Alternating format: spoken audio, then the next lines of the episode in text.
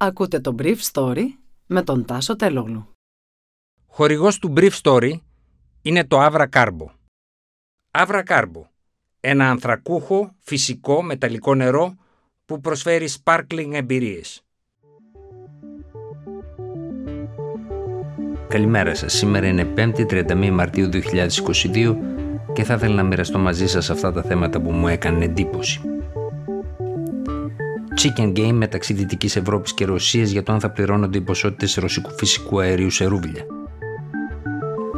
Ανοίγουν τα λιγνητορυχεία και εγκαθίσταται νέα πλωτή δεξαμενή στη Ρεβιδούσα για επιπλέον φορτία υγροποιημένου φυσικού αερίου.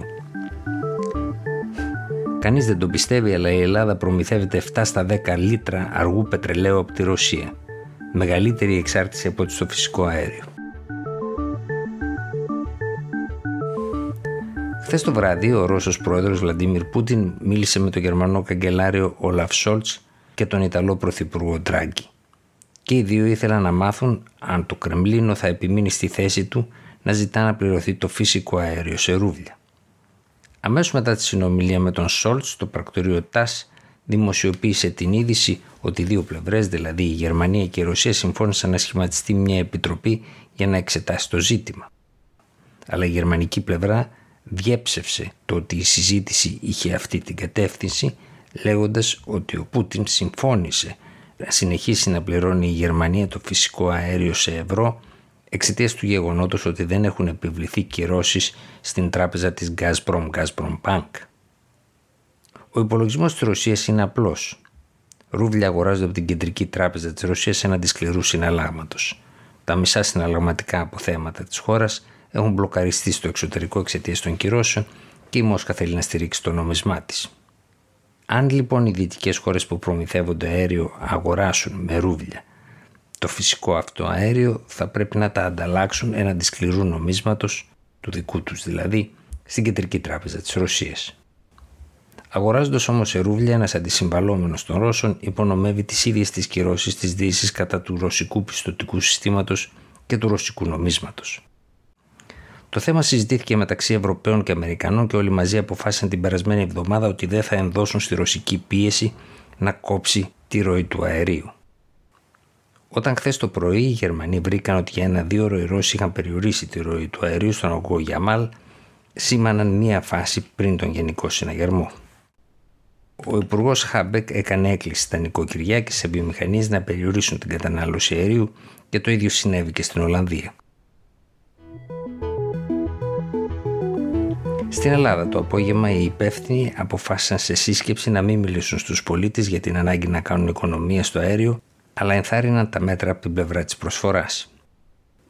Έτσι η ΔΕΗ πρέπει να εκπονήσει σχέδια για να γεμίσουν οι αυλές των λιγνητικών σταθμών με πρώτη ύλη, με λιγνίτη δηλαδή, ενώ ο ΔΕΣΦΑ θα μελετήσει την εγκατάσταση μιας πλωτής αποθήκης στη Ρεβιθούσα απλά στην υπάρχουσα εγκατάσταση, ώστε να δίνεται η δυνατότητα να έρχονται 6 καράβια με υγροποιημένο φυσικό αέριο το μήνα.